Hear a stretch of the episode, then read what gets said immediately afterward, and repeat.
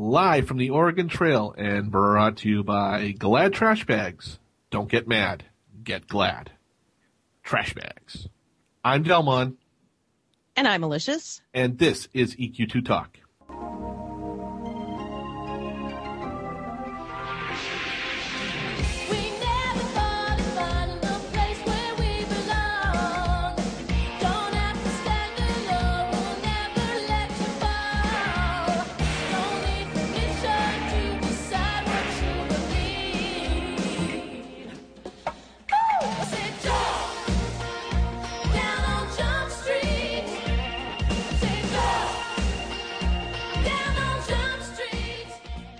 This is episode number 36, and we're recording on December 3rd, 2011. And Allie, why don't we still have theme music?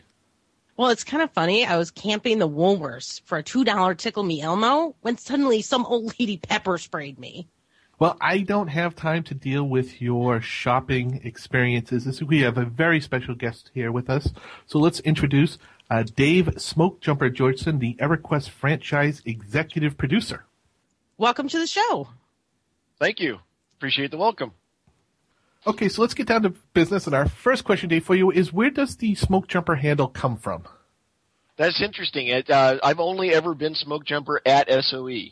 Um, most of my life, I I used uh, QIX as my call sign because uh, from way back in the arcade days, you could only have three letters. But uh, when I came to SOE, it was to take over PlanetSide originally back in 2001. And uh, at that point in my career, I had ha- I had uh, taken three jobs in a row, which were basically jumping in and bailing a project out from disaster and turning it into something cool. So because um, I thought that that was kind of amusing, and I was amusing myself when I picked a handle, I chose Smoke Jumper because I figured as long as I was going to for- fight forest fires, I might as well call myself it, and that's where the name came from. Interesting. Do you think that um, applies to EQ2 that you came in to save it? No, no, it's just that last time I was here, I used uh, I used the handle, and because people knew me from before as Smoke Jumper, I just used it again. So as uh, as the grand poobah of the EverQuest franchise, uh, what what is your role? What does that actually entail? Well, uh, basically, I run around telling people what my opinion is, and then expect them to act on it. I guess that's what my role is. No, uh, really what it is is uh, recently up until now, um, I have been acting as the full producer for uh, EverQuest 2 for the last year and a half or so. And it's only been in the last half a year or so that I got the promotion to uh, become in charge of the entire franchise. So what that means right now is I spend a lot of time with EQ2, of course, but I also spend uh, time with EQ and um, EverQuest Next, uh, overviewing what they're doing, helping them with uh, uh, slates of ideas, prioritizing things, figuring out ways to um, help them be more successful both in business and entertainment, um, and, uh, and and dealing with the producers a lot as far as the composition of the teams, uh, what the morale is like, uh, making sure that we're doing the right things to be as smart as we can with what we're doing. And uh, it basically, they gave me the position because I've been doing this for so long that um, they figured I had a couple of things to share, and that's why I'm kind of a producer of producers now. So do you have time with all of this, all these responsibilities to, to play EQ2? I mean, obviously you're covering both EverQuest and EverQuest 2, but we're most interested obviously in EQ2. Do you have a chance to play? Yeah, all what, the time. um, what, what class do you identify most with? What do you enjoy the most? Well, back in original EverQuest, back you know, way back in Beta Four, I played a Troll Shadow Knight, so that's still what my prime. Uh, that's always been my main for both games has been a Troll Shadow Knight. But right now, I'm actually playing a uh, Ratonga Bruiser up, and I just got up to about level 38 last weekend when it was the double XP weekend. Excuse me, double XP weekend. Yeah, I play all the time. Mostly recently, I've been playing on beta, of course, because you know we need to see what's in beta. But um, uh, yeah, live live last weekend, and I play as often as I can. I like the game. Well, as because we are a hardcore podcast, we're going to need to know what your crit mit and crit chance are to see if you, if you measure up for us. No, no, no, no. I'm not going to be doing that. Do you dabble in the trade skilling side of the game at all, or are you mostly an adventure guy? Um, I, when I uh, when we opened up EQ2X, um, no, uh, crafting is something I've done in almost every game as a player. Um, I didn't do it in original EQ, but I've done it in almost every game since. I even got I even became a grandmaster armor smith in, uh, in DAoC, and that was just as punishing as it possibly could be, um, and absolutely worthless. and then I, uh, so I've, I've, I've crafted a lot in every game, and in this game, I've only um, crafted one character up to level 90, and I did that on EQ2X after we opened it up. And uh, so my uh, main over there is a wizard, and he's a level 90. Uh, uh, oh yeah, that's a great time to block on a name, Dave. Um, you make the spells for uh, Shadow Sage. Knights. Uh, Uh, yeah, th- uh, no, no, no. Jeweler. Not, no. Alchemist? All right, I'm sorry. There we go. Thank you. It's Al. Uh, you know what? you. What's All right. scary is I'm actually leveling, leveling an alchemist, and I didn't know that myself when I was first thinking of it. So you mentioned EQ2X. Um, now that free to play has been announced for the entire EQ2 game, what's your take on the players' response to it? What's what's your take on their reaction? Has there been anything that's been surprising for you? No, not really. I mean, uh, EverQuest 2 Extended has been out for a year and three months.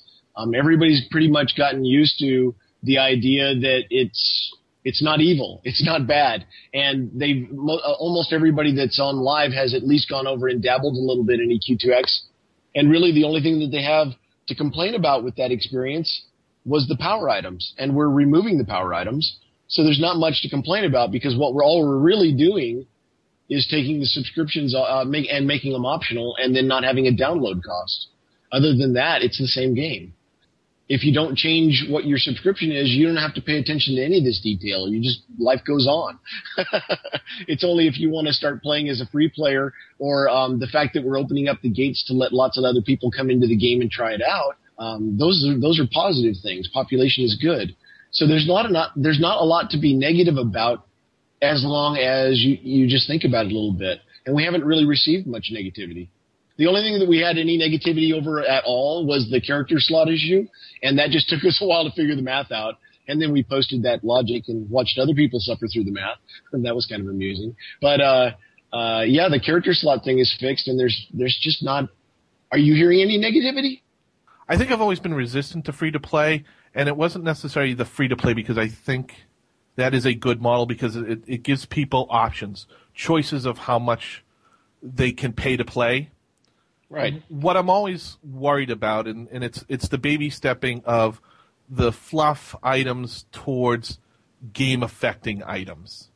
And although, like you suggest, it doesn't exist today, I'm fearful what might come down the road. So I'm I'm I'm afraid of the unknown. Sure, and that makes sense because, um, well, in the past we've been a little heavy-handed on a few things. So you know, I admit that. We're, well, we're trying to be really serious this year about getting you guys involved in a lot of stuff. And by, when I say you guys, of course, I mean everybody, all the players. Traditionally, the game has been, you know, we try to communicate on the forums, but you know what the forums are like. It's a challenge. Uh, the, the the trolls enjoy their game, and it, and it's tough to fight them because if you pay attention, uh, you, you lose. So um, uh, the forums are tough to get really good feedback from. So we have to rely on things like Fan Faires and talking to people individually and customer service reports and those sorts of things. But that's why I want to start putting in the in-game polls. I suspect that there's a lot of really good information. There's a lot of uh, opinions we're not hearing at all. You're a broadcaster, so you're familiar with the concept. If somebody calls you, you have to figure there's a hundred or a thousand other people that have the exact same opinion out there, but didn't bother to call. Uh, Right? Absolute- Wow, absolutely. I'd be really thrilled if there were a thousand people behind He's, that he- he's rounding up, and we'll accept that roundup. I Yeah, accept that. that's fine. Hey, let's go ten thousand while we're at it. So there's a lot of people out there that are basically not voting. And I want to put in these in-game polls so that we can start posing questions like, well, let's say, um, like for instance on EQ2X, I really like self-res scrolls because I'm one of those solo players that charges into madness and tries to see how much I can get away with. I'm, I'm I like Leroy Jenkins myself, right? That's what that's that's the kind of player I am. And so the self-res scrolls are really fun for me because I can just pick myself pick myself up, dust myself off, and try again. So I'm going to miss those. If we wanted to put those back in the game, though, we know that there's people that have issues with it. So what we would do is we would put in an in-game poll that says, you know, like, would you like it this way? Would you like it that way? Would you like it with a longer recharge? Would you like it with a shorter recharge? Or would you like it to never be in the damn game ever again? And, and we'll just, we'll kind of look at the polls and whatever the polls decide, that's what we'll do. Because there's a lot of things we can do. we have more ideas than we can possibly implement. So if you guys hate one, there's no reason for us to do it.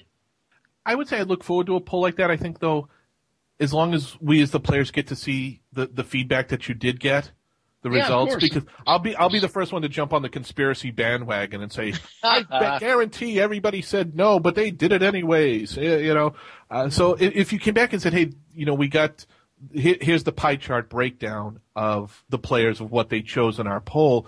Here's the results for yourselves. You can see that you all want this, or the majority Yeah. of you want this. Absolutely. And and you know, like you're going to see results sometimes where we look at it and we just think ah, it's too gray. We're not going to do this. It's too great. It's too big of a mixed bag. Um, the things that we're going to probably go ahead with are the things that are going to be fairly overwhelmingly positive. But yeah, um, you're right. We need to post uh, feedback, and we will definitely do that. Uh, this is supposed to be more and more of you guys owning this game. Um, the the attitude of uh, Age of Discovery with collectability and customizability, and you guys getting to actually impact what's going on in the game a lot.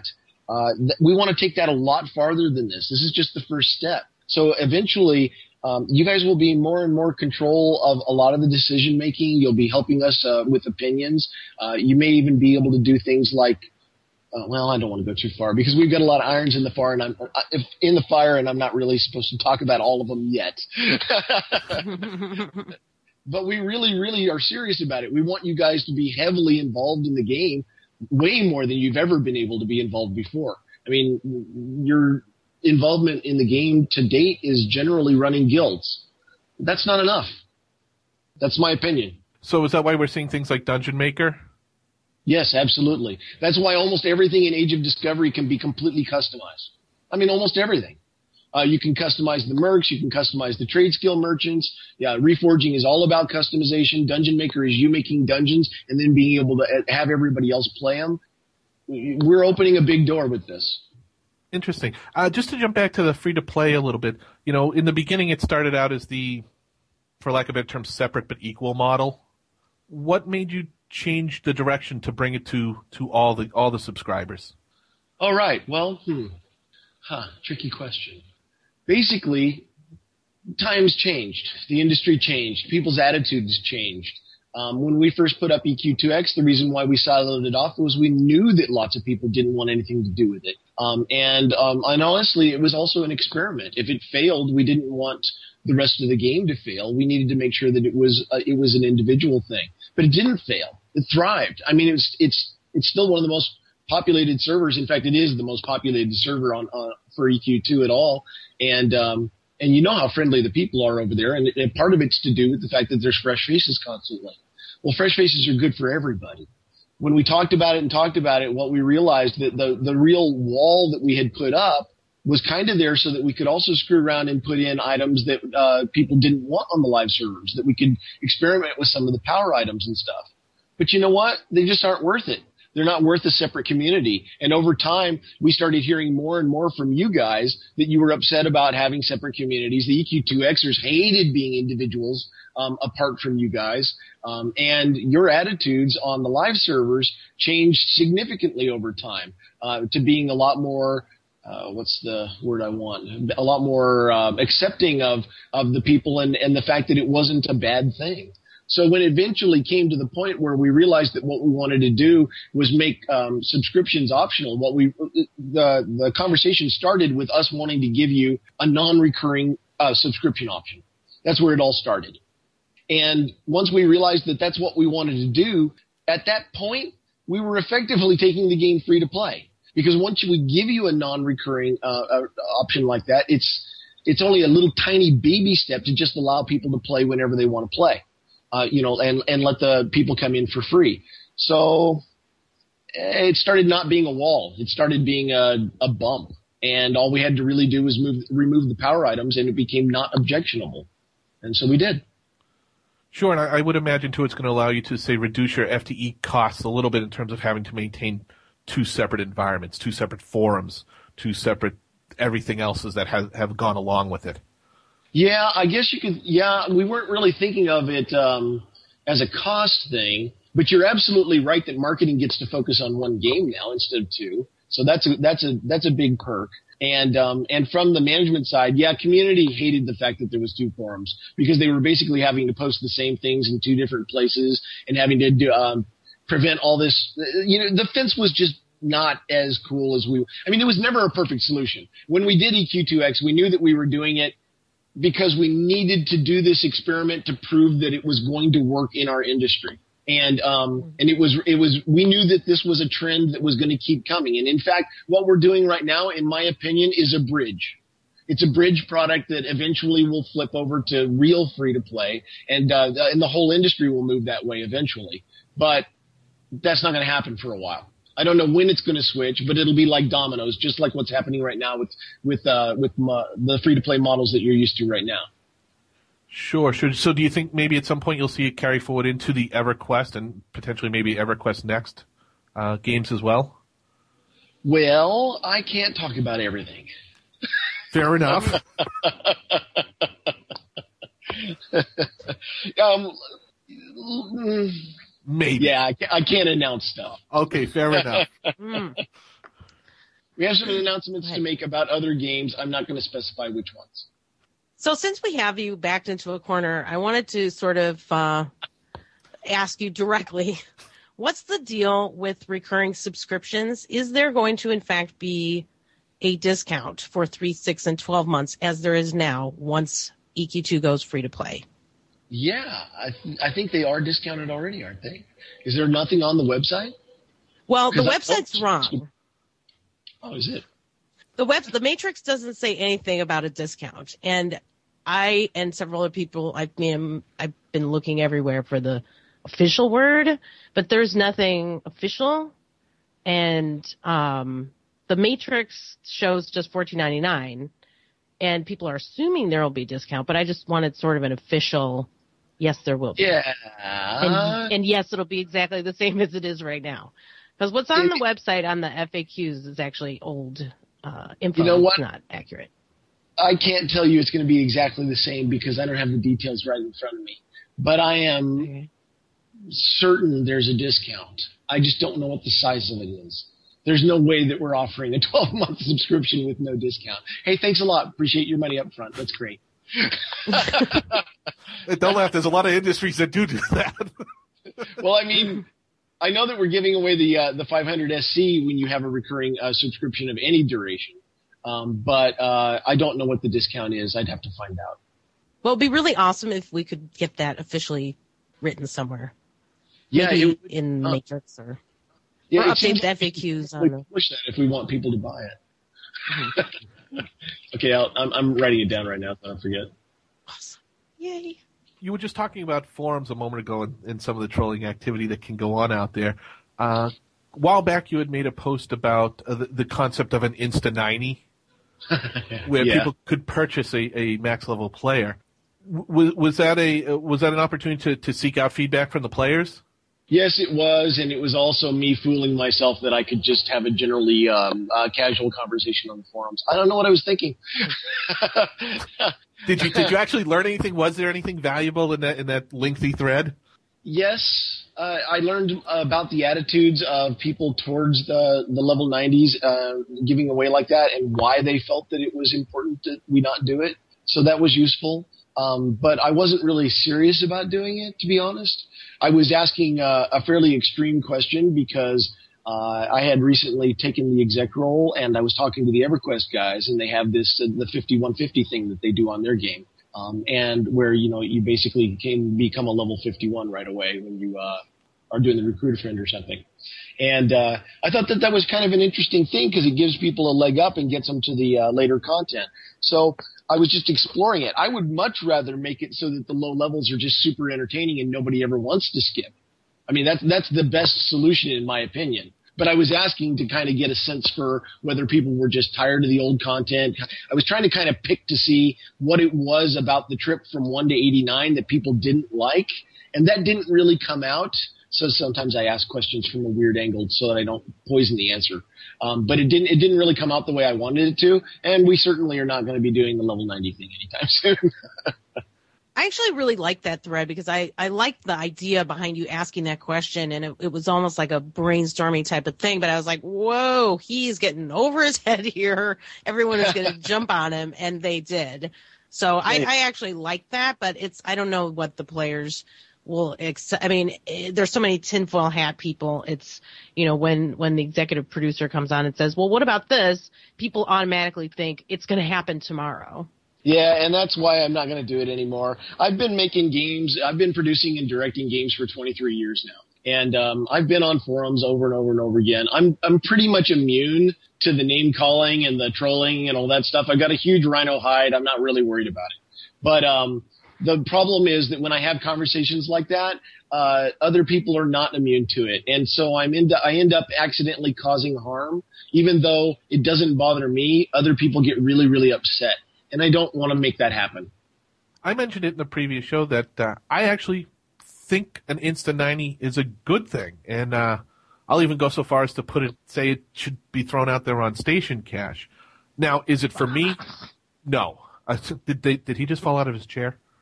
I think No, I didn't. Okay. I didn't say a word. It sounded like he fell out of his chair there for a moment. I, I- you know, i- is it for me? Absolutely not. I, I wouldn't purchase one, and nor nor would I do that because to me, uh, the getting there is is the fun, not being ninety. But I can see in certain scenarios where you know if a raiding guild needs a, a level ninety dirge, for example, and they, they just can't seem to recruit one, uh, rather than make somebody log in a toon and a whole bunch of folks mentor him and power him through to 90 just so that they can get him all, all up to level.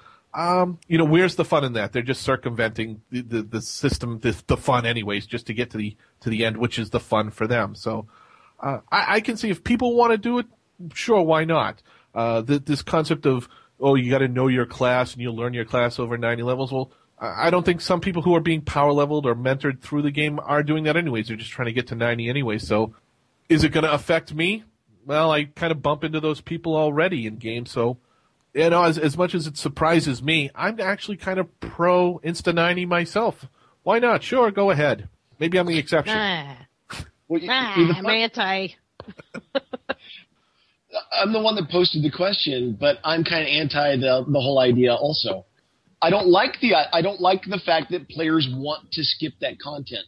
That indicates to me that there's a serious flaw in the game. And what I would rather do is identify what it is that people don't like, fill it in, make it a really fun process, and then the game stops being a game about getting to 90. I'm sorry, but that's a terrible thing that's happened to MMOs over the years. Um, it's just it's gotten to the point now where people just don't have any fun until they get to the end because they feel like they're not any good until they get to the end, and that's ridiculous. The game is supposed to be about exploration and enjoying the the quests and and experiencing the challenges and stuff. And if that's not fun, we're missing something. And our goal for this next year is to get that fixed. You know, I'm really glad to hear you say that because when EQ2 first launched for me, that was that was the, my mission statement. Getting there is the fun, not being at the end. And for, at, at launch, it seemed to be that EverQuest 2, there was so many places to go, so many things to do along the way. Uh, you, and, and things to do, you could you could engage in an epic at a lower level. You could do quests, you could do dungeons. It wasn't just about being being max level, which it kind of was from from where I came from from EverQuest. Uh, but it seems over time we have evolved into that to, to like you say, the fun starts at, at max level. Uh, so I, I'm I'm really excited to hear you say that you know that's a focus of the team is to to try to get back to putting that fun in along the way. AOD is a big step toward that in that direction. That's one of the reasons why we're doing Freeport Reborn, so that we can revitalize the city and make it so that it's multi-level and, and dynamic in, in that respect. So that whenever you go to Freeport, there's always something to do. Um, and we're um, and we're going to go back through and we've we've pioneered a lot of stuff over this last year. And the reason why we pioneered these things was so that we exploit them in this coming year. Things like uh, uh, dynamic dungeons and the Dungeon Finder and um, uh, the things that we're putting in AOD. Mercenaries are going to be fantastic for opening up content in this game. When you only need a couple of people to be able to go do any heroic content in the game, your vistas just opened hugely. Like you, you were you were limited as a solo player or like two or three people to pretty much just overlands in the easy dungeons, or or, or look for something that's blue to you, you know, blue or green or something like that. Now with mercs, you can go fight everything at white and yellow, uh, at white and orange, and and you can go into heroic content. If you get six players together with mercs, you can go and do do an X two raid. That's cool. That opens up so much of the game to so many people, and that's and that and that makes that experience from one to eighty nine so much more interesting. A, a, a couple of my friends were on beta with me um, uh, uh, last weekend, and we were just uh, taking our mercs around and ripping up heroic dungeons. And I've never had this much fun in EQ2. I mean, it was really fun. it was like having a group all the time. I know, I know. I get very excited about the game. Sorry. I'll tell you, I, I am excited for Mercs as well because uh, you know, Allie, one thing Allie and I have been doing is we've been farming a lot of shinies, but we've gotten to the point where our our Ranger Templar duo combo, we just can't handle what we still need. We've already farmed all what we can, so maybe that that Merc can fill in that role for us to help us go get those shinies that we're still missing. Yes, you can do your epics. You can do heritage quests. You got oh, la, la. I mean, it's just it, it opens up so much stuff. I'll tell you, I will be pissed though if a Merc rolls on a shiny that I need and he takes it. I, I, Oh my god, we we were seriously joking about doing that. We- I mean, not really doing it, but what we wanted to do was every once in a while, like if you took a merc on a raid or something like that, and it was a big chest, what we wanted to do was put a uh, chat message in there that said the merc rolled need. yeah, we figured people would hate that a lot. I'm already a paying him. ninja AFK every now and then. I'm already paying him. Now he's taking loot too. Yeah. oh, well, that was the other thing. We were gonna we were gonna make it so that it looked like he actually took the loot. That would be even better. and, and then logged out. oh out. man. Yeah. Oh yeah, and then logged out. That would be even better. Oh, Bristlebane Day. Mm. Yeah. yeah, maybe for April Fools. Yeah. in recent memory, we've had some pretty well publicized exploits. We don't really want to talk about those specifically, but one thing I wanted to ask you about is, and this has been on my list for over a year now, what's the difference between a bug and an exploit? And you can't give the porn answer of, I know it when I see it. Like, Uh, what are the defining characteristics of each? I'm just going to give you my personal opinion. This is not an SOE position. Uh, my personal opinion is it's a bug if it's not supposed to happen. It's an exploit if it's not supposed to happen and it gives you advantage and you abuse it without telling anybody about it. You know what's right and what's wrong in a game. You know when you're exploiting a game. There's nobody that exploits a game by accident. It never happens. You're not, oops, I didn't mean to accidentally get level 90 without working at it. Sorry. It doesn't happen. so uh, everybody that is exploiting is doing it on purpose. I've done it in other games. I'm not. I, I'm not. I mean, long time ago, I've, I've done things that I didn't want to do uh, that I wouldn't do now. It, it's not a mystery. The, the people that want a real hard definition between bug and exploit basically are trying to find loopholes in our definition of exploit so that they can snicker and say, "Ah, I'm not exploiting." And that's ridiculous. You know when you're doing it. We're all moral people. You know what you're doing. Dell would call it, what, what do you call it? A modified form of gameplay? Yeah, one day I said it's not it- it's not cheating; it's a modified form of gameplay. Um, and, you know, I think of something as simple as uh, you, you're engaged a dragon in some dungeon, and you know he's got a frontal cone or something like that. He's going to breathe on you, so you back him into a corner, and maybe his head sticks through the wall a little bit uh, Yeah. to, to to you know.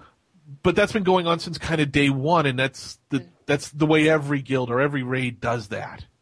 Yeah, I'm not going to go around and slap people's hands. That's ridiculous. I mean, if it's in the game, uh, uh, well, okay, all right. It, let's pick on that example uh, right there. Um, if you backed the dragon into a corner and he just couldn't use an ability, I call that gameplay.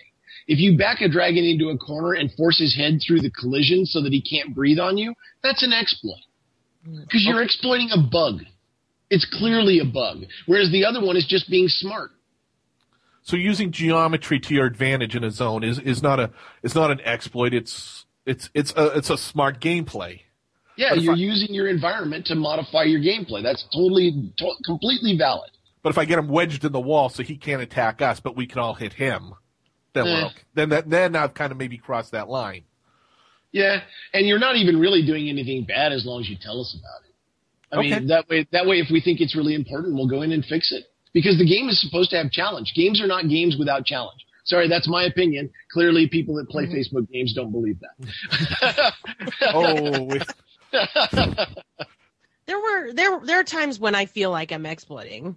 Like for example, during that Dragon Ring event, the Spire building recently with the the shinies that you could farm and Oh, yeah. buy tokens, uh, the shards. I mean, at the end of an event, at the event at end of the event, you could have an instance that was say the fifth instance of Eastern Wastes, and if you stay there, everyone else empties out of the zone. Nobody else comes in.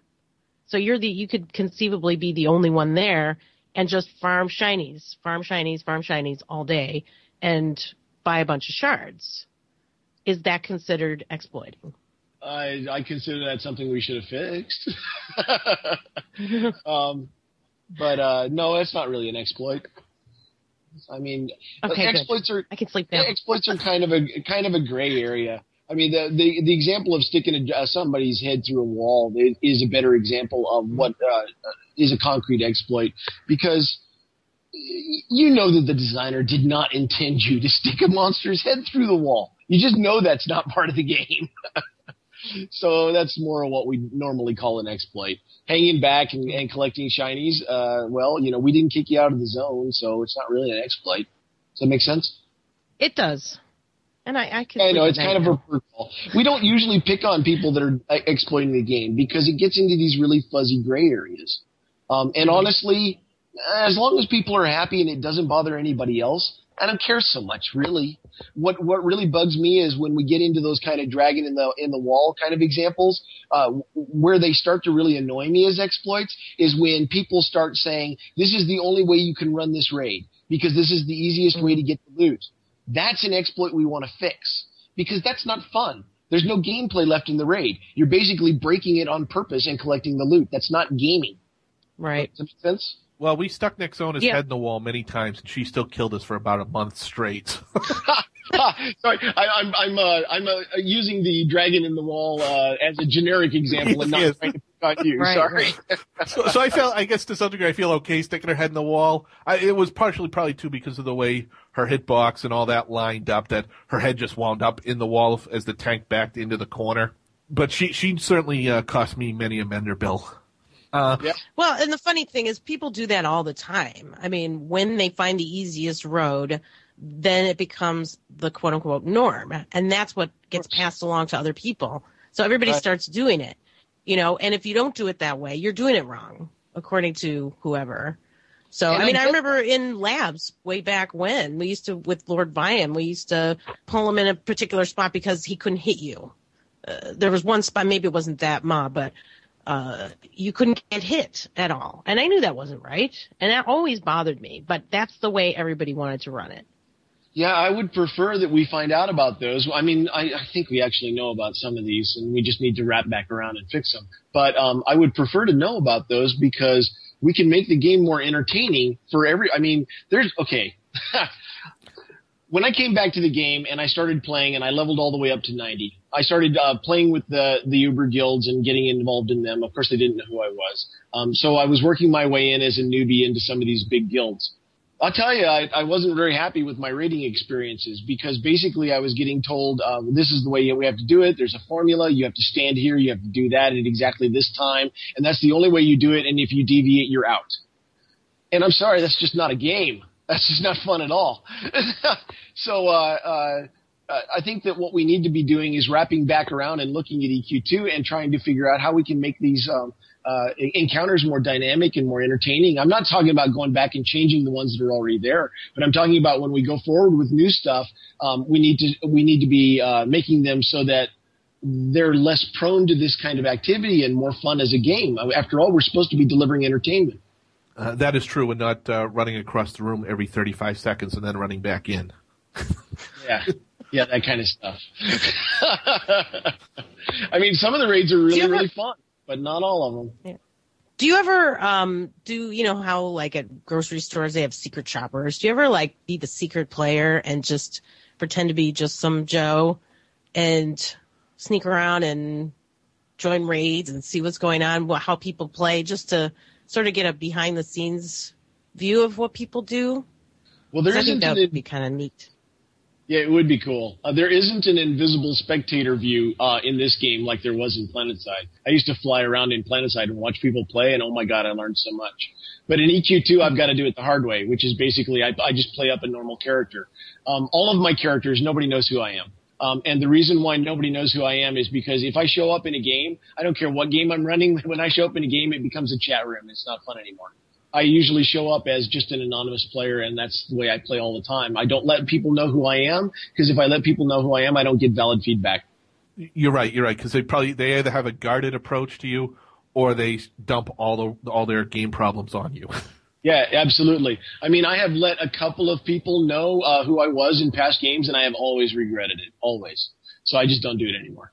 Uh, can we uh, shift gears a little bit? I want to talk about uh, the EQ2 mobile app and the EQ2 players sites. Um, I'm sorry, we, we have a mobile app. I, I don't. Yeah, you do. uh, the, you know, these add-on apps, they, they, they seem to be really cool, but they seem to, they seem to languish after they get launched. They, they, they become abandonware very quickly and the database changes, the game changes, and these, these add-ons, EQ2 players, that sort of the, the mobile app, they don't keep up with them. They break and then they just, they just become broken and stay broken forever. And I, I I have to wonder, doesn't that leave a bad mark on the game a bit? Yep. Okay. No, ar- I mean, seriously, no argument. How, what, what can I say? It's a black eye. Um, uh, EQ2 Mobile is just, it's not a good app. And, um, uh, we, uh, I, I don't know whether you've noticed or not, but we've taken down all the advertising pointing people to it. We're, we're, we're essentially pretending it doesn't exist right now. Um, and, uh, we're hoping to be able to wrap back around and fix it. But the, uh, the team that did it, it's, it's just not a very good product. Um, EQ2 players, on the other hand, um, Tuesday? The sixth? Tuesday. Tuesday. Tuesday sounds nice when I say it. Maybe we'll do that then. Really? Maybe. Alrighty. Now, now, now I have to take another vacation day. There's a lot going on this Tuesday. Okay. I want my leaderboard back. Well, yes, Allie, Allie brings it up. Our leaderboard's coming back. All right, I will. I will say this much. Uh, yes, they're actively working on it. Yes, it's coming along really well. Yes, it's a complete overhaul. Um, the data is solid. It's being updated regularly. It's not. Uh, it's not like the once a day or once every blue moon updates like it used to be. Um, and uh, uh, yes, it is coming back. Um, I'm not going to guarantee it's Tuesday yet. Okay. There's still a couple moving pieces, but we're shooting for it. Well, in your defense, Smoke Jumper, you did say Tuesday. You didn't say which Tuesday. right.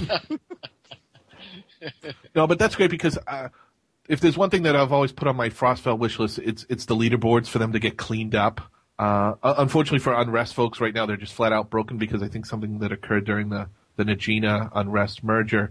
Uh, but again, I to some degree that shows off, uh, gives players a way to show off their EPing and builds the builds that competitiveness, gets their juices flowing. Oh, that person has a higher spell than me, or, or one more quest. Let me get back in and do some more and try to move up that leaderboard again. Yeah, no, I agree. I mean, we've always wanted to put it back up. It's just never been the highest priority. When we um, decided to put, I mean, you, you'll recognize the fact that Tuesday's a big day for us, right? You know, free to play, um, Age of Discovery, the Freeport Reborn, um, uh, the EverQuest2.com site is completely overhauled. Uh, the EQ2 players is hopefully going back up. We just we just changed the launch pad. We're opening up the the Russian servers to free to play uh, in a couple of weeks. Uh, we're doing the uh, live gamer um, uh, uh, changeover so that uh, everybody's one big happy family again. I mean, we're doing a lot to this game right now. a lot. And so we're pushing it. I mean, the press is recognizing the fact that we're putting this effort in. We're starting to be on everybody's watch lists again. People are starting to pay attention to us. It's very cool. What we're doing is getting, is starting to get the ball rolling again. And, if the free to play surge works at all and we get some more people back into the game, um, you know, like uh, more than we usually have, then, uh, well, yeah, it could be a really good year for everybody. It would just be fun to play with this game completely revitalized again. I think Dungeon Maker is going to be a huge win long term. Um, and, uh, and, and Beast Lords are fun and Mercs are great and all of that. So yeah, we've got a good year coming. But the Velious stuff is parallel. I mean, we have we have uh, multiple t- um, uh, uh, small teams working on things. It's a, our team is still one of the biggest uh, teams in the company, and we have a lot of people working on this game. So uh, while we were working on Freeport, Freeport Reborn and all the things that we're launching on Tuesday, we're still working on um, all the Velious content. We've started um, cracking into the Kina stuff. Uh, there's a lot of stuff on our plate right now. So let me ask you a little bit about the test server. Uh, there's been a lot of players who are playing over there, and they they report uh, bugs and defects and exploits as well. And uh, quite often we see what folks report somehow still makes it into the game. Uh, can you talk about how a little bit why that happens and what maybe we can do as players to help improve that process so that things do get fixed before they make it into live? Sure. Um, well, first of all, I'll admit some guilt. Uh, we were not paying it, uh, as much attention to the test servers, uh, uh, test boards and the beta boards as we should have been. Uh, the beta boards, we were guilty of it with uh, the Velious launch and the test server on one of the recent GUs. There were some bugs we really should have seen. Um, and so we've made a, a big effort this time around with AOD and uh, and recently with the uh, test server feedback. Um, we have reports that go in uh, automatically to the design team now that go from the slash bug and the slash feedback lists. They automatically get filtered and sent out to people. Um, we've uh, changed things so that we're. I don't. I don't know whether you've been on the beta forums much recently, but I've been uh, participating on them a lot and playing on beta a lot myself and interacting with players there. And then I create reports and feed those back to the pertinent parts of the team about, you know, code and design and art. And, um, uh, I think that our uh, communication level on that has gone way up. So I'm expecting that, um, to, uh, improve a lot. But that being said, uh, if you report a bug as a player, then you're waiting for that bug to get fixed. I don't really care what the bug is. That's your most important bug. It's the one you that it's the one you reported. Uh, it's the one that you're watching for, and that makes total sense. But it's one of a bunch. and so uh, we we have to fix things in a priority order, and we're not always going to fix every bug that gets fi- that gets reported on those forums. Does that make sense? It, it does, and I think the the challenge though is, and you're exactly right. Uh, I, as a player, submit a bug. It is the it is the most important bug. It's it's my bug. It, so therefore, it's preventing me from enjoying. So it, it is the most important one. I think what what troubles folks sometimes is the lack of two way of yeah. Thank we thank you for your information, but you know we've had you know. And I don't want to make this sound easier than it is, but we, we've had to classify that as a C level bug. You know, there's A's and B's and C's, and this is a low priority one. It only affects one person on Tuesdays who play Ratonga who have this piece of gear on or something like that. So it's it's a small percentage. Granted, it's important because it is yours, but in the grand scheme of things, it's low. And I think when we put them in, we don't get that feedback, so they appear to go into a black hole. Yeah, no, that's fair, and we're gonna have to work on some kind of feedback mechanism for that. I mean, honestly, I, there's no way I could commit to individual feedback on every bug report that comes in from players. In fact, the more successful we are at getting people to play on test and on beta servers, the more ridiculous that would actually be. I comple- Um, completely understand, but you know, you as a player too can see you send it in and you just you hope for the best. Yeah. Uh, what we need to get better at is posting known issues lists. And I tried to do that a lot better in this beta. In fact, I have an announcement in the beta forum that's basically, here's the feedback we received from you, here's how we're reacting to it, and then I started crossing things off as we implemented them. I haven't been keeping that up to date. In fact, I need to get on that today so that people don't think that that stuff is still outstanding. But um, but we went through and we collected feedback, and then we posted exactly what we were going to do to fix things. And uh, during the beta, I think that this was probably our best beta process we've had in quite some time because the players were saying, "Thanks, that was really cool. I'm so glad you did this. We didn't expect this change," you know, so on and so forth. Yeah, we get it, and I think we're in the process of fixing it. Uh, that's great to hear, and I think you did do some of that with the Dungeon Finder when that was first coming out. So, uh, one, two, you don't want to report a bug that has already been reported and is in the queue, because then you're just you know wasting man man time of people managing bugs that have already that are already being resolved. Uh, so, as players, if we know what is broken or has been recognized as broken and know that's already being addressed, then we can move on to the next thing or, or be waiting for that to come. Right. That makes sense. Uh, let me ask you a little bit about rebalancing. Uh, it, it, seems to be a little bit of an ongoing process all the time. Uh, it seems every Tuesday we're seeing hot fixes about AEs hitting for less, mobs having less hit points, being less trash, and, and that sort of stuff. From a player's point of view, it just seems at times that uh, content is designed and then it's and it's released into the wild, and uh, the development team sits back and watches to see what happens, and then and then attempts to address it after the fact, which, which can be frustrating for players, uh, especially for myself seeing this this uh, term I like to call now, fint it, fix it next Tuesday. Let's put it out there, see what happens to it, and then we'll address it. Is there something that we as players can do to try to help content get get designed correctly the first time, or or balanced correctly the first go round? The answer is yes, there is something you can do as players, but the likelihood of it actually happening are extraordinarily slim. Okay.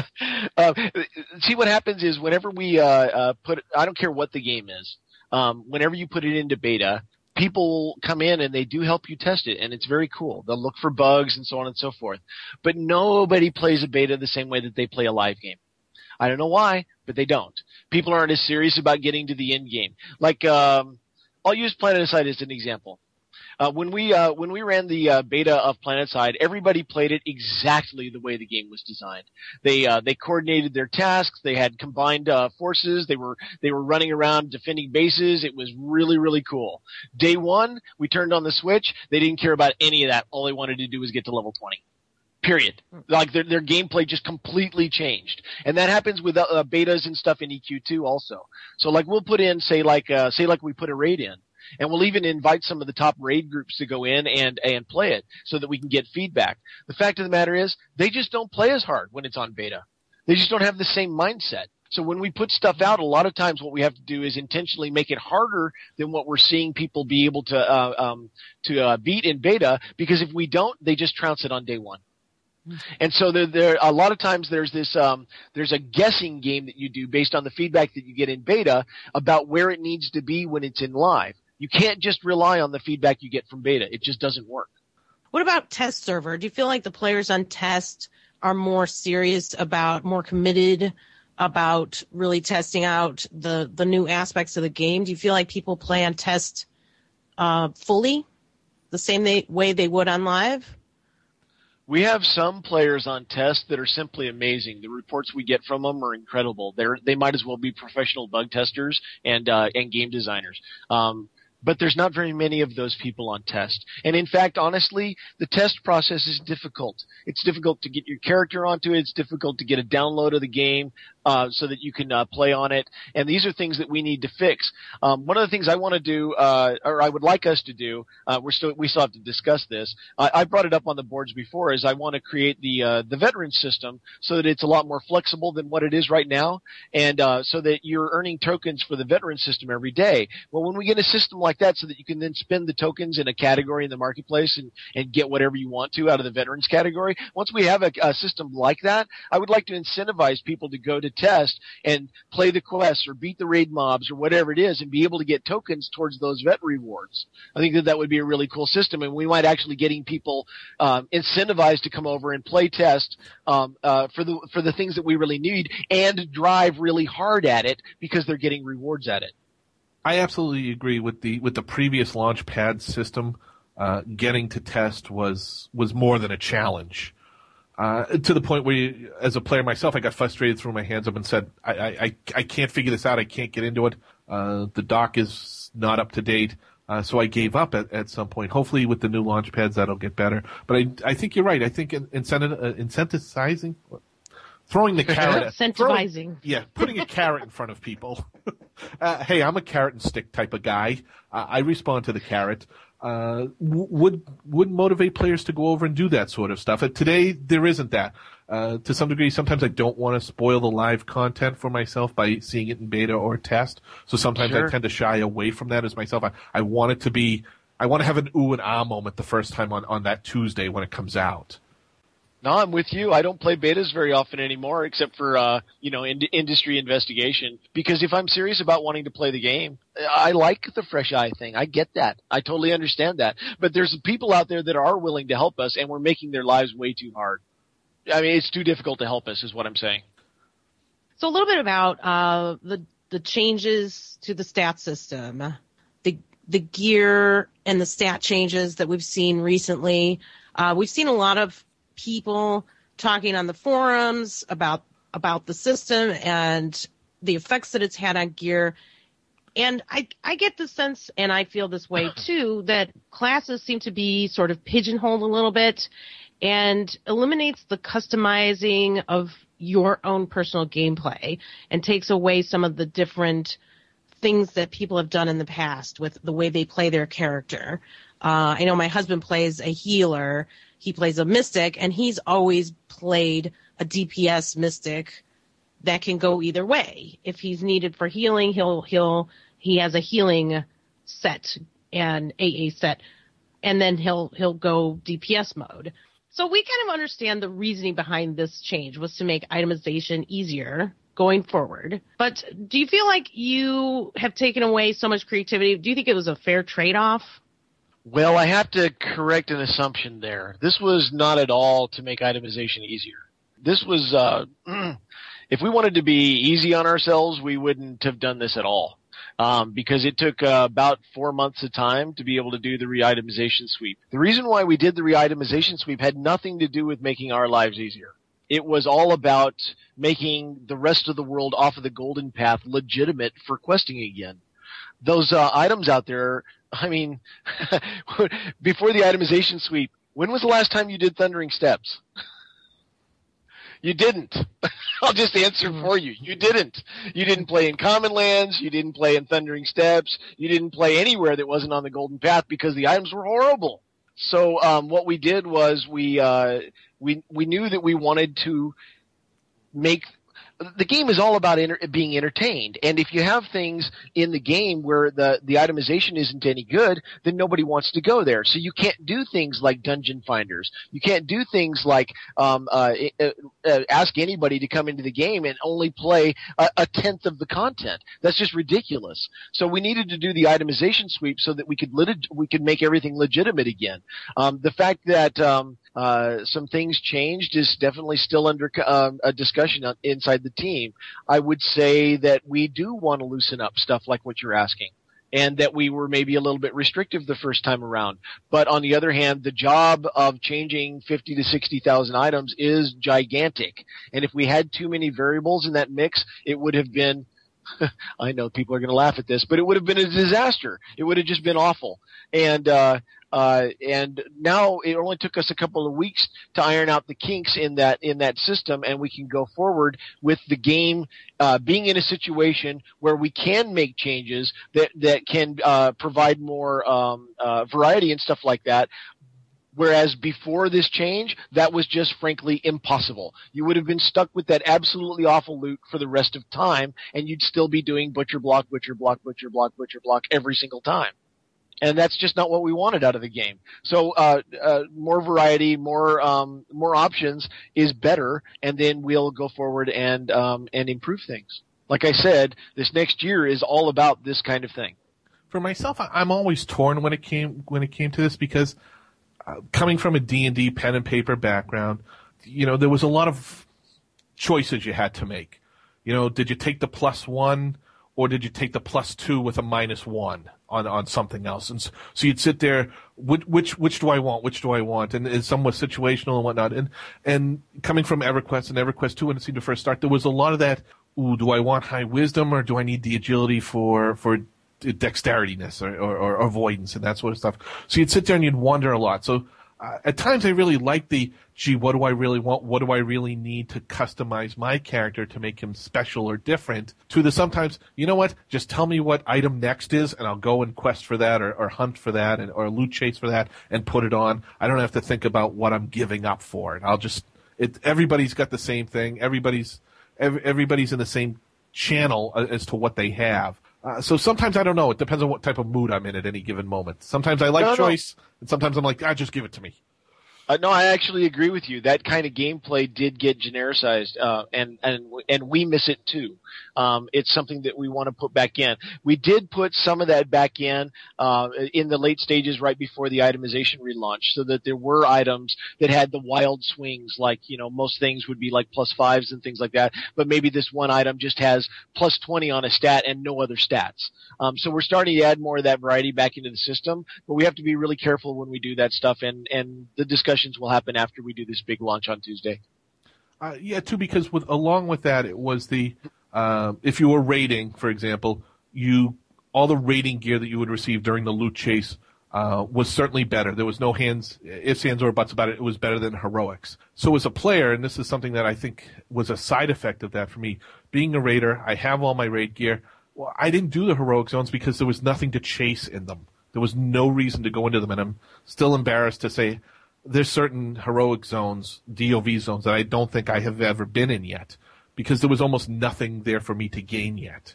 Um, so I think that that may have been a little bit of a side effect of the the hierarchical loot system that it just made certain content uh, not only loot but the content that came along with that loot undesirable or, or an unnecessary uh, thing to do. Yeah, and that's bad. Um, we have we have to fix stuff like that. People need. Um, I mean, the the idea is to provide entertainment and make the uh, the process of running through a dungeon or overcoming a quest or something like that entertaining and fun. Um, but ultimately, there has to be a payoff at the end of the rainbow. Um, and so we need to make sure that that stuff is in there, and that's a constant readjustment as players' patterns change around, as uh, populations move around, um, things become obsoleted and, and not worthwhile anymore. It's very difficult to get people back to older content. We have a lot of ideas of things that we want to do, and we'll be pursuing some of this in the in the coming year. Like I said, everything we've been doing till now is foundation work for the really really fun stuff that we're doing for the next couple of years. Um, this is a very long term project. Sony's extraordinarily behind this game. It's one of our biggest games, and we're taking care of it as much as we possibly can. And, and it's funny too. A further side effect of that, and it's something we talked about just before we started recording, was was Dungeon Finder. And Allie and I have talked about this. Is I'm I'm hesitant as a player because it's so late in the game, and I'm so embarrassed to say I don't think I've ever been in in the Ascent. I, I don't want to queue up for that because then I'm going to get put into a group and I'm going to be the healer and go, guys, I've never run this, and they're going to look at me going, wait a minute, this content's been out for a year and you've never run it, and you're you're decked out in hard mode raid gear. What what is wrong with you? Kick. you know, next thing next thing I know, I'm finding myself in Qeynos Harbor, going, wait a minute, what just happened? I can't stand that attitude. I just hate that attitude as a player. Like you know, this kind of elitist thing that where you you have to know every single thing about the game in order to be able to play it. I just don't understand that. Where did this become such a uh, lather, rinse, repeat machine where all you're trying to do is pull the pull the handle and get a, a, a loot jackpot? I don't understand that. You're supposed to be playing a game to play a game. I don't get it. because it's So- supposed to be fun. I know. So what, what I'm trying to say is that when somebody kicks me from a group like that, I'm basically saying thank you because this would have sucked as an experience anyway. I'd rather play with somebody else that wants to play. And then you're writing down their name, going, "I'll re- I'm Smoke Jumper, and I'll remember him later." Oh, no, no, no. No. There's there is no retribution. I have never done that. You know, another thing that I've always wanted to do and I've never done because it's just it seems evil to even consider it is I want to have like a I would love to have a ghost forum name where I could just like argue against myself. Like, did you ever did you ever read uh Ender's Game? Uh, no, I haven't. Oh, oh my God, really?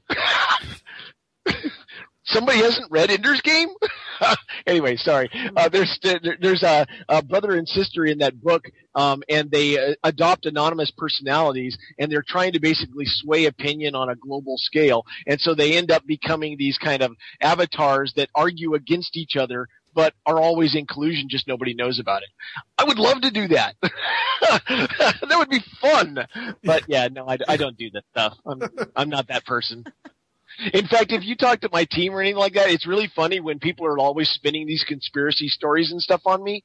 I'm the most straightforward, honest guy you're probably going to meet in a long time. And you're going to have to just get to know me before you trust me to that point. But I just don't lie. I just don't. The only time that people get upset at me is when I omit things because I'm not going to lie to you. Well, so I you're can't be- tell you everything. You're a better player than I. I'm sorry. Uh, Should I get back up on my soapbox and rant a little bit more? Should I? No, no. Dell keeps a Hey. list. He's got a notebook with with the names of all the players who have ever wronged him. Oh I'm sure God, I'm on there at some. That's hysterical. So in other words, we don't give you enough ignore spots. Is that what you're telling me? Uh, there's not enough room to put the full story. I like to explain why I, because I, years ago I, I looked back. I said, I don't even know why I'm ignoring these people. Who are they? I know. That's why every time I pull up my ignore list, I'm like, I have no idea who these people. So, uh, talking about Tuesday about the Age of Discovery expansion, what's the thought process behind making an expansion of features rather than content? I mean, it's sort of a multi-part question.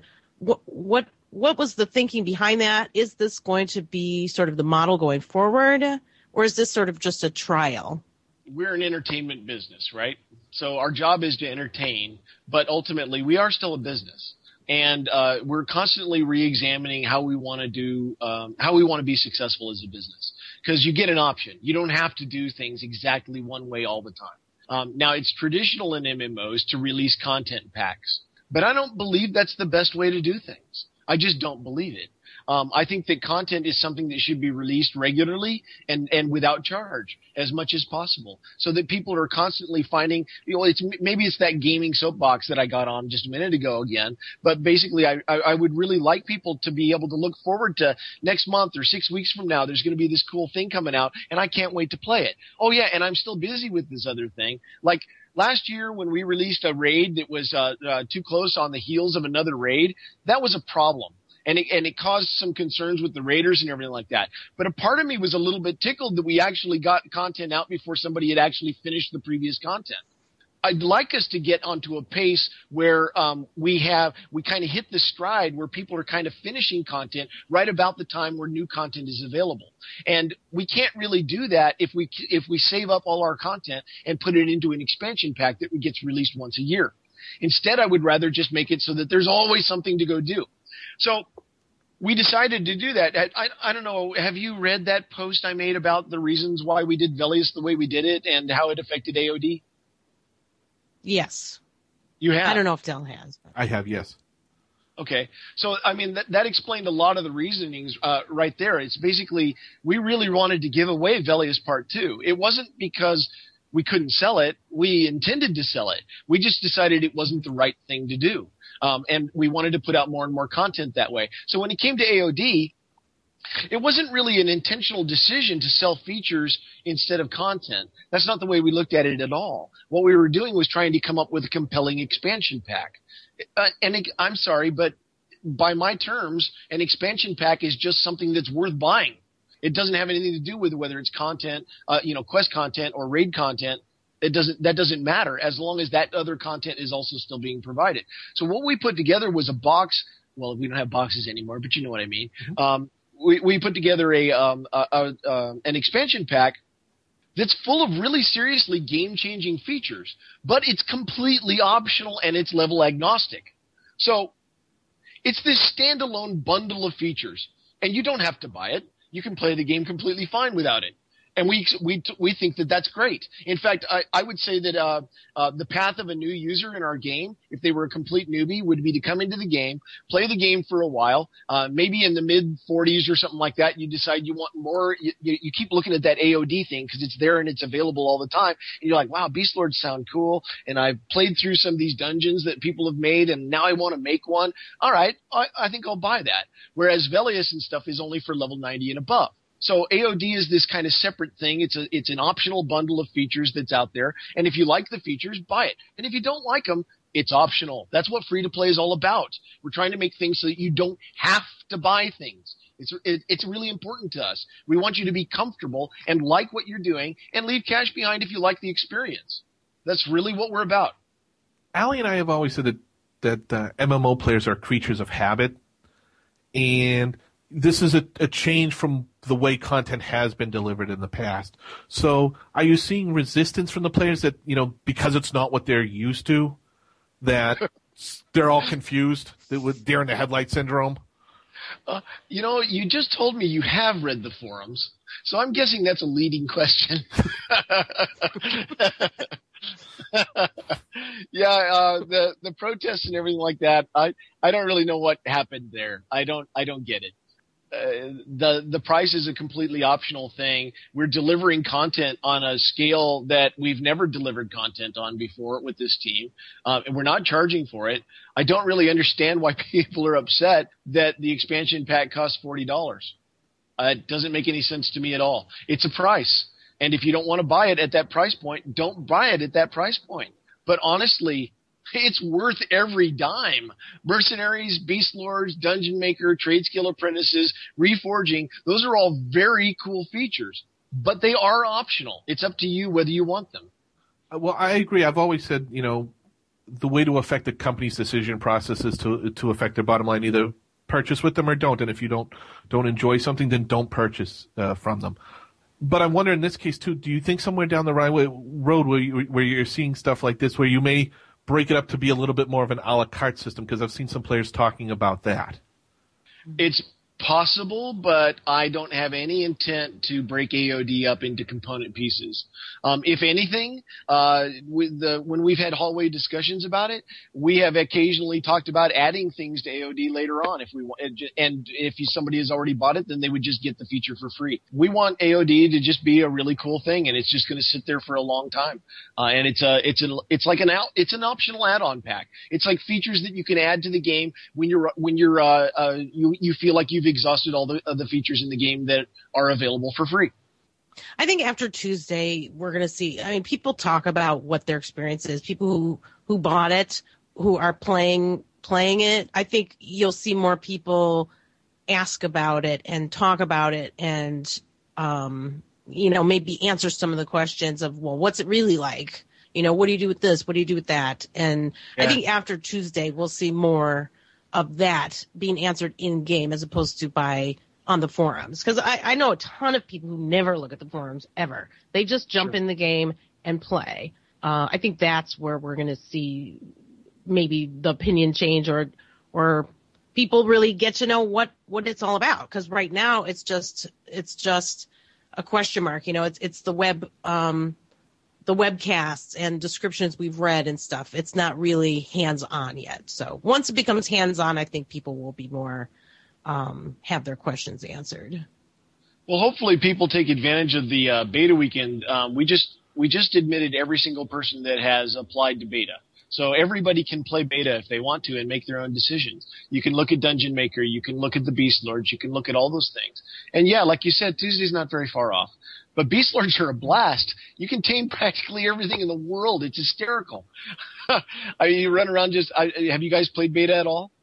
I, I have a little. I'll be honest. I, I've played some beta, beta through Beast Lord.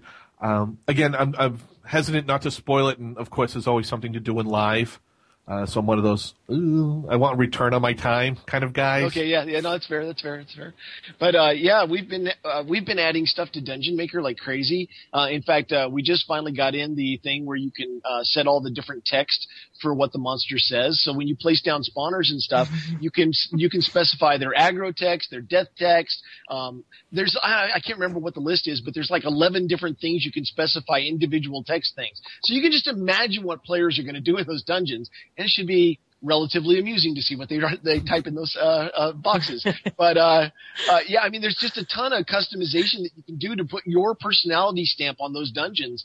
And well, you've seen what people do with the houses. I mean, you, you can look at the housing leaderboard; it's amazing. Just imagine what they can do with dungeons. Housing has never been my forte or something I've gotten into, but I'll admit when I look at the screenshots, I, I'm amazed. I uh, there are some extremely I, I don't know how to describe them as more than extremely extremely talented people out there, uh, far exceeding my skill sets or my patience to do that sort of stuff. I'm I'm proud and embarrassed at the same time at the state of my in-game house. Uh, but it it it, it, rec- it, it exemplifies me, I think, to a T in the way it's laid out. Uh, we're in the same boat. I'm not one of I'm not one of those uh, um, incredible decorators either. But when I see what they do with those tools, and then we realized that we could allow them to do the same things in a dungeon layout, but add monsters and add personalities to the monsters and set up patrols and stuff like that, so it became active. Then it stops being just a static house. Right now, the housing leaderboard is a really awesome feature, and it's really brought that uh, the decorator community to life. But if you're not a decorator, eh you're not that interested. And that makes sense. That's cool. That that feature isn't for everybody, it's for the decorators. But dungeons, if the decorators can turn around and make dungeons that people can actually play, well all of a sudden all that creativity is exposed to every player in the game. And that's way cool beyond words. I mean, that's just that, that, harnessing that kind of uh, creativity inside of our game can be just amazing. So if we pull this off, I mean, even if it's not perfect on launch, like for instance, let's say people just don't want to play as adventurers or they're not really fond of what the dungeon tokens can buy them or whatever it is, we're going to fix it. I mean, this feature can be so good and it can be so great. We're going to keep supporting it. So, um, yeah, I'm really looking forward to what's going to be happening in the game in the next couple in the next couple of years. Well, I think what Ali says is true. Kind of that try, try, and then buy. I think, or that's a bad example, or that's a bad description of what I'm trying to say. But when somebody sees a, a somebody run by a beast lord run by, and they've got an armadillo pet next to them, or excuse me, water. They have an armadillo water. They're going to want to buy it, right? They're going to see it and go, you know what? I really wish I had that. You know, so sometimes the seeing it uh, is the best advertising for it, and and sometimes the webcast because we we as players are not playing it, it doesn't come across as well. Yeah, sure. I mean, like I, I know what you can tame, right? And but I was still playing in beta, and I'm standing around in Freeport, and I'm looking. I, mean, I, was, I was actually hiring a merc, and um, uh, a beast lord walked up next to me, and they had a fade drake tamed uh, next to him, and I was like. I didn't know you could tame Fade Drake. That's just so cool. That's really awesome. and so I was like, well, crap. I mean, the, I love customizability. I, I think that sandbox games are the absolute most fun things in the world. Um, that's just my personal opinion. That's the kind of game that I love to play. So us adding in sandbox elements into our game so that people can customize their experience to suit their um, their play style and their uh, uh, desire on the, the way that they look and everything like that, that's huge for me. That's exactly the kind of thing that I think our players love, and and they're going to like more and more of it as they get more and more of it because it's one of those hungers that once you start knowing that you're hungry for it, you're never full. Creativity is just cool. So my wheels are turning a little bit about what we can do with Dungeon Maker. Maybe we can work on something together, Dell, and do something for the show. So uh, we're going to create a dungeon with like five salesman crates and a salesman board right in the doorway, and nothing more. Ah, You I want to smack bring up- talk you in game. That does bring up a really cool point about Dungeon Maker, and one of the things that I really like about it is because it's kind of built on that same housing skeleton, you can set up trustees and you can do co-op building of a dungeon. And that's also cool. I don't know of any other um, uh, game that has ever put in any kind of uh, uh, uh, utility like this to build things and let other people play them that has allowed co-op uh, building. So I think that's a first. I'm not I'm not 100% on it, but I know that it'll be really cool, especially when uh, you start collecting the really big layouts. Having multiple people will make it go faster. It'll be a lot more fun. Yeah, it's a great idea. Uh, again, uh, I'll admit I'm not the best of house decorators, if if if, if at all, but I'm willing to give it a shot and see how it goes. You'll have to be a player. So uh, EQ2 in general, if politics, money, and technology were not an issue, what would be one thing you would change about the game? Oh boy. Well, okay. The the aesthetic thing that I would change would definitely be the character art. Um, I think that everybody would love to see us have really, really cool character art. And honestly, I think that that's probably the only real negative that we have as, as an as an aesthetic thing when people come in and compare our game against other games. Um, so I would love to see us have really great characters. Unfortunately, we have done the assessments on how much work it is, and oh wow, it's like a it's like a year with multiple people working on it. It's it's just a gigantic amount of work. So we're trying to figure out ways that we can um, maybe start making improvements and stuff like that. But it's a really touchy subject because everybody is used to the way their character look, and in fact, some people love that character art and don't ever want to see it changed. So we're going to have to be really careful if we ever decided to do anything like that. But if I didn't have to worry about any of that stuff, yeah, I'd change it in a heartbeat. Um, and as far as the game goes, I would like to go back in time and change any system that has a capped stat. because capped stats are terrible design in my opinion. Uh, for an MMO because they basically obsolete themselves, and I just really, really don't like those. I, I think that it's it's not the way that we need to be designing things, um, and that's a mechanic that we're constantly uh, running into problems with, and that's one of the reasons why some of the itemization things had to change. So yeah, if I was going to go back in time and I could just change that, I would wave a magic wand and make it happen. Sorry, sorry. One more thing. I'd probably have less skills too. Um, I again, this is probably from designing so many sandbox games, but I like skills that that are different. I like skills that make a difference, and subtle variations don't do much for me as a player. I would rather have fewer options that had higher impact. So say less, you know, not crushing and slashing, just fighting or something like that? yeah, let's put it this way: the Beast Lord is more my style of gameplay. I, I didn't design it, um, so I, I'm not claiming it at all. Uh, but uh, it, it, it is the kind of uh, gameplay that I tend to favor because it's more active, and the fewer choices that the Beast Lord has on his bar, and the few choices that the Warder have on their bar are uh, more important to me. They make a bigger difference in the combat, and so I like it better. That's still probably not the way I would have designed a game from scratch. you can go look at other games I've built and, and to see what kind of games I built. So since joining the EQ2 team, what one achievement are you most proud of? I'm most proud of the fact that we've um, reestablished the fact that EverQuest 2 is a thriving business. Um, I think that when I first came on board, through nobody's fault, everything was kind of coasting along on a regular, uh, uh, on a fairly even keel, but nobody was expecting anything important out of EverQuest 2.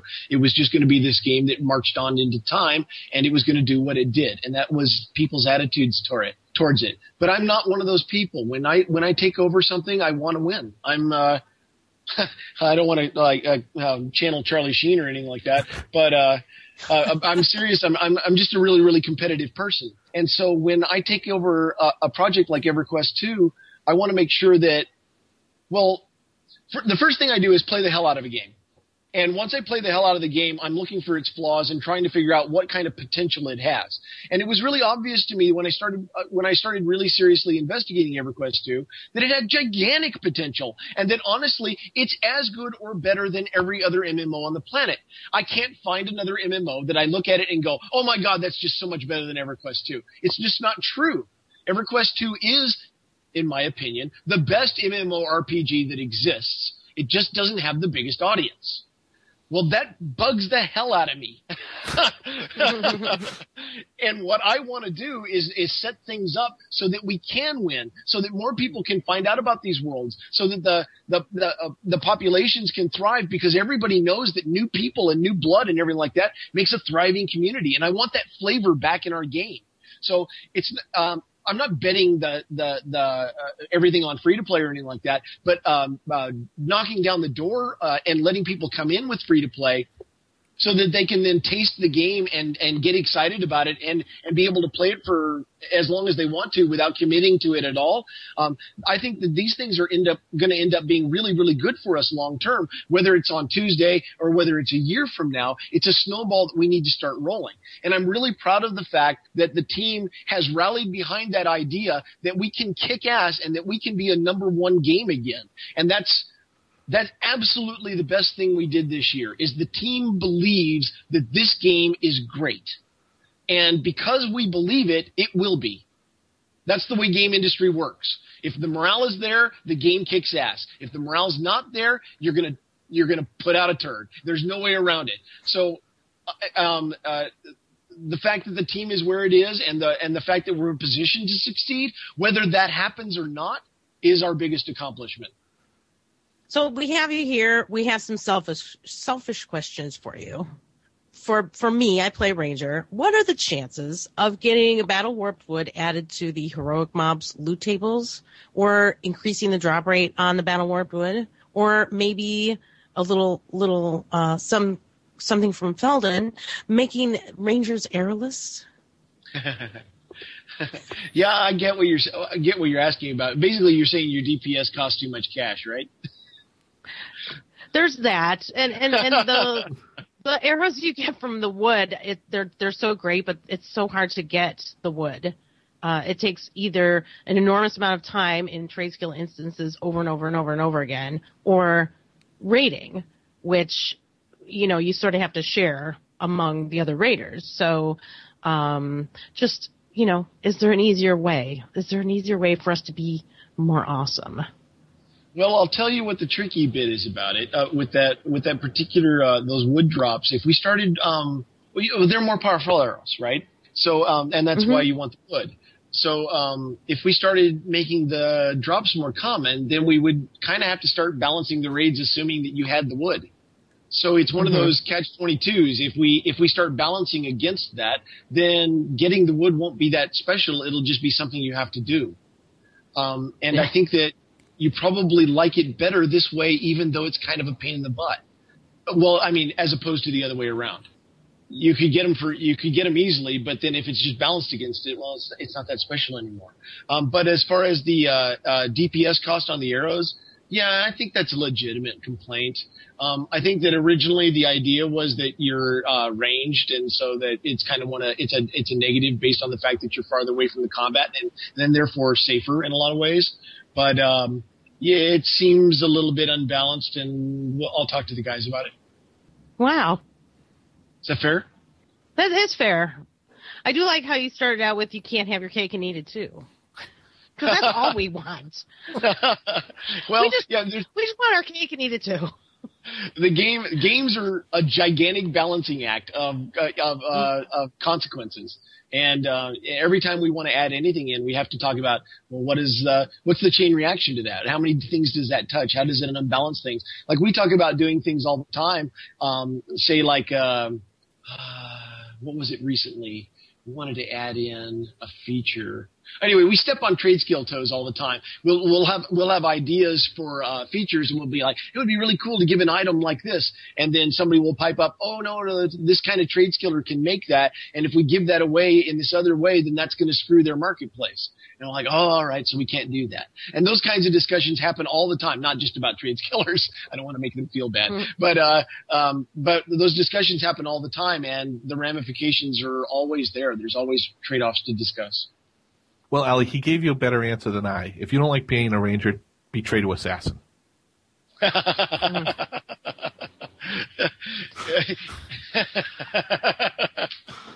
didn't say that. no, I know you did, that I did, but uh, I'm sure uh, we have many rangers who will now email me with uh, with their their take on Templar dwarves. But uh, I have a selfish question. Uh, when we originally started jotting these down, uh, Ali made me limit myself to just one. Uh, so my, mine is about uh, the trade skill instances.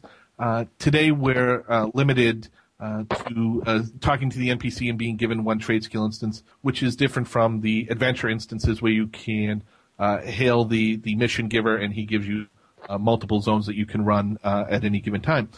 It, it seems to be to me a little bit unbalanced, and especially sometimes it's such a challenge to put together a real kick-ass trade skilling group, and then you're limited to only one one of the instances a day.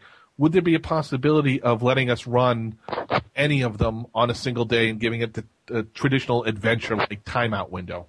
Yeah, I think we need to have some kind of um, regulating mechanism in there to keep people from just ripping through it and and um, and farming the heck out of stuff. Um, but uh, I think the once per day is too restrictive, and I think most most everybody agrees.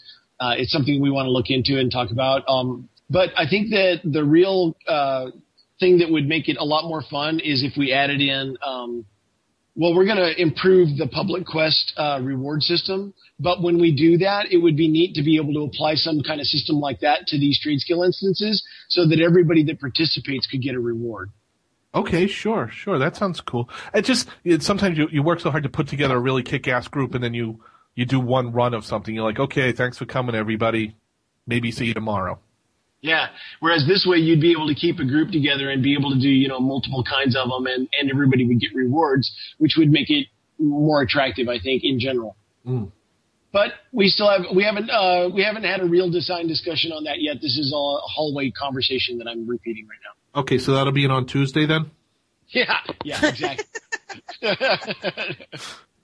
So uh, a little birdie told us that we needed to ask you about your sheep breeding ranch in Minecraft.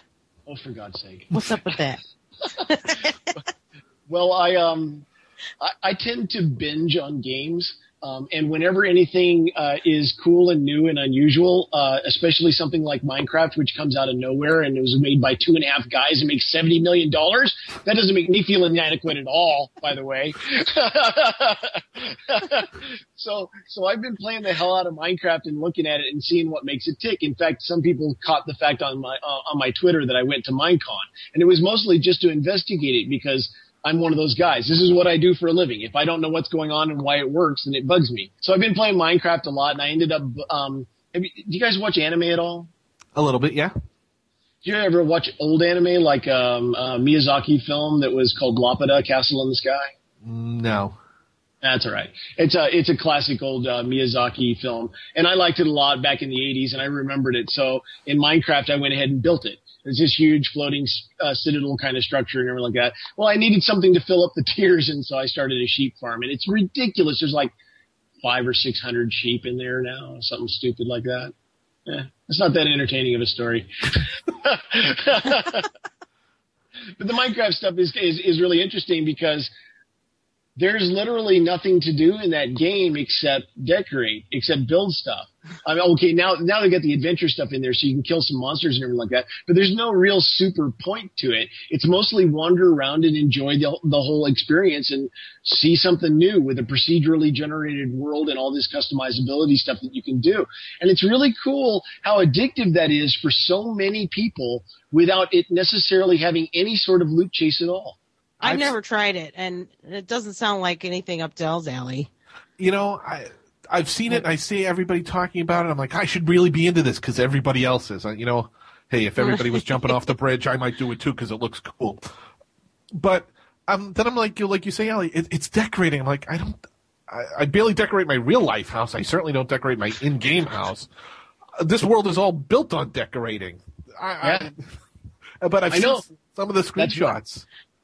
I know, I know. That's why I play it. I uh, um, it. I have to understand what's going on here, and I do. I do think I understand part of it. Um, part of it is uh, the desire to show off. Now, granted, I play on a social server. I don't play uh, solo. If I, I I can't play Minecraft solo, it's a waste of time to me. If you can't show off what you're building, why are you doing it? I don't understand it. So there's there's people that do that, and they make YouTube videos, and that's how they show off to people is they post their YouTube videos which is cool, and I get that. But I like to play on the social servers where um, you you start building whatever you're building, and then somebody just plunks down on the land next to you and starts building what they build. And the uh, the idea of watching these things be created around you while you're building your thing is very addictive and it's very cool. So uh, yeah, I just you know it's it's one of those things. Like I'll be playing Skyrim later on uh, after launch. Uh, I plan on playing Skyrim. I've never been a Bethesda fan. I've never really enjoyed their games, but everybody's playing Skyrim and saying how great it is. So I'll pick the hell out of that too. I mean, uh, if you were uh, if you were making cars, you'd know everything about everybody else's cars, and that's the way I look at everybody Mhm. else's games. I, I fear myself for Minecraft a little bit is I got way too involved with Farmville to the point where Yeah. I was okay. Strawberries are four hours. Where am I going to be in four hours so I can harvest my strawberries? And I'm like, at some point, I'm like, okay, stop that. Now I'm into okay. I've got two and a half days to research that spell. Where am I going to be when the researcher is done with my level 30 adept uh, that he's making for me? Uh, so I've replaced one time compulsion with another. But I look at Minecraft going, to me, is it? Uh, do I fear that it's Farmville for me all over again? So I've I've stayed away from it. Well, I think there is a component to it that is that it's um, it's an OCD ADD nightmare. if you're if you're obsessive compulsive or or you just have trouble um, uh, focusing on one thing at a time, you can get lost in that game and never come out. then I think it's good I stay away because if I, Yeah. I fear that if I go in, I'm never coming out. Uh, Yeah. Uh, SOE did that to me already, and I'm still I'm still in. well, I guess that's kind of what we try to build, isn't it? Entertainment experiences you don't want to leave. Yes, I remember a long time ago a friend told me about this online D and D game. It's called EverQuest. I said, Listen, I'm not paying a monthly subscription for any game. No, I'm happy with Baldur's Gate, and that's fine. well, then I finally caved in, and that was what ten plus years ago now. Right. Yeah, social MMOs. I mean, I just don't like single player games anymore. I, have I've completely spoiled myself. I've been making online games since MechNet back in the MechWarrior 2 ga- days. And, um, I just, I just don't like it. When there's not other people around, I'm just not, I'm just not interested. I, I don't play console games very often because they're not social enough. I like PC games and I like online games. That's what I like. So, our final and most important question that we ask all of our guests bacon or ham? Oh, definitely bacon. It's not even a question. Ham's disgusting. Thank you. I, this this question is rigged. I, I, I we have to fix this question for our next guest because we need to include sausage on this question. I, I, I feel we're we're not showing all the pig pork products that we could. The, the problem with the sausage edition is that you have to be very specific about the sausage. Because we could go from That German sausage to blood sausage to Jimmy Dean sausage, and they ain't the same critters. Yeah, that is very true. So I'm just saying, you're adding a lot of variables to your test. That's all. No, I'm but I feel we're not doing the. I, I feel we're not doing all the breakfast meats full justice. well, then you have to also add polenta and uh, chorizo, and uh, you're missing a lot here. I, I- in fact, I'm a little Wow. depressed at how incomplete this show is. Cl- This was all Allie's doing. I had nothing to do with this question. This was all an Allie question. Yeah, I distanced knew- myself immediately. No, I knew that. It shows. Well, do you have anything else you want to share with the, the listeners? Well, Tuesday is going to be a lot of fun, and after Tuesday, I think that all these discussions about AOD should dry up and blow away. The the value is, well, I mean, you're just going to have to decide yourself. But when I take these um, uh, press folks through the press tours, they start out very non-committal. You know how journalists are. Um, they're very non-committal. They're being, they're trying to be very objective, um, and it's all cool. But when I take them through the the press tour, they're actually hands-on with the Beast Lords. They're hands-on with the Dungeon Maker. They're seeing what the what the features actually are. And when I hear things at the end of those press tours, like, "Oh my God, I can't wait for the players to see this," I know we've got something on our hands. And that's the way that those press tours were all ending. So I'm hoping that when the players get a hold of this stuff, they'll have the same reactions. Well, I think they will. The little that I have had uh, a chance to experience in beta, I'm very excited. I'm certainly looking forward to, to Mex and bringing back my Beast Lord from EverQuest when I actually had to figure out what his name was so I could try to use it again. Uh, I'm definitely going to make one of him. And although I, I'm a little concerned because I'm out of character slots, so I, I wonder to, is this a Slick Willy way of making me buy another character slot? Is bringing Beast Lords back? Slick Willy. um, you know, no, it's not. Well, I actually have to delete a toon too. So Del, we can delete our new player, our newbies, if you would like. Actually, I I got to delete my newbie. Yeah, I'm probably going to delete my. I had created a, a Necro. This this shows how little he's been played.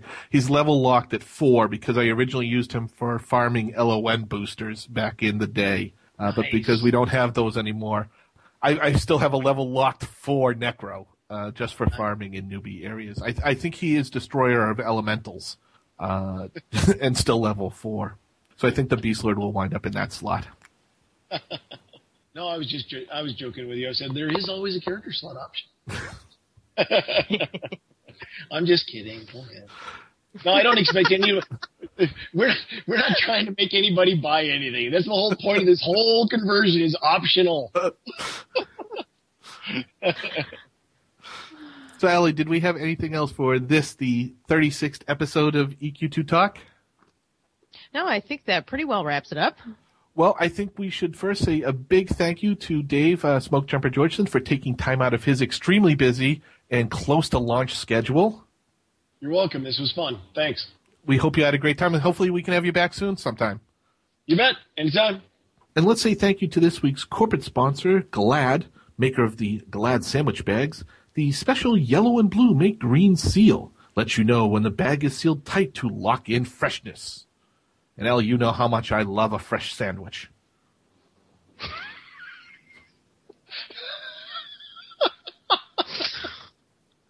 So if you'd like to reach us, you can do so in several ways. You can email us. I'm Allie at E eq2talk.com. And I'm Delmon at E EQ2Talk.com. You can reach us in game as well. I'm at eq2.unrest.alicious, A-L-I-S-C-I-O-U-S. And I'm E EQ2.unrest.delmon, D-E-L-L-M-O-N. You can also join us in our in-game chat channel by typing slash join E eq2.unrest.eq2talk. We're always in there hanging out and having a good time. Or you can like us on Facebook. We're at facebook.com slash EQ2Talk or follow us on Twitter where we are EQ2Talk. Hope you all enjoyed this episode, and we hope to see you back here for number 37. And say goodnight, Allie. Good night, Allie. I was going to ask if we were all going to get dysentery and die. Yes, in podcasting, it's called research. In regular life, it's called stalking. So if you'd like to reach, oh my God, we're never going to finish this. Oh my god, the pauses were like Shatner-esque. It was awesome. Yes. Let's all talk at the same time. It's nice to be here for your debut show. Did you just ask him if they have a grasp of what we want? Nope, nope, we're totally clueless. totally. Hold on, let me rework. We don't know what we're doing. There's nobody at the wheel. It's out of control, man. It's out of control.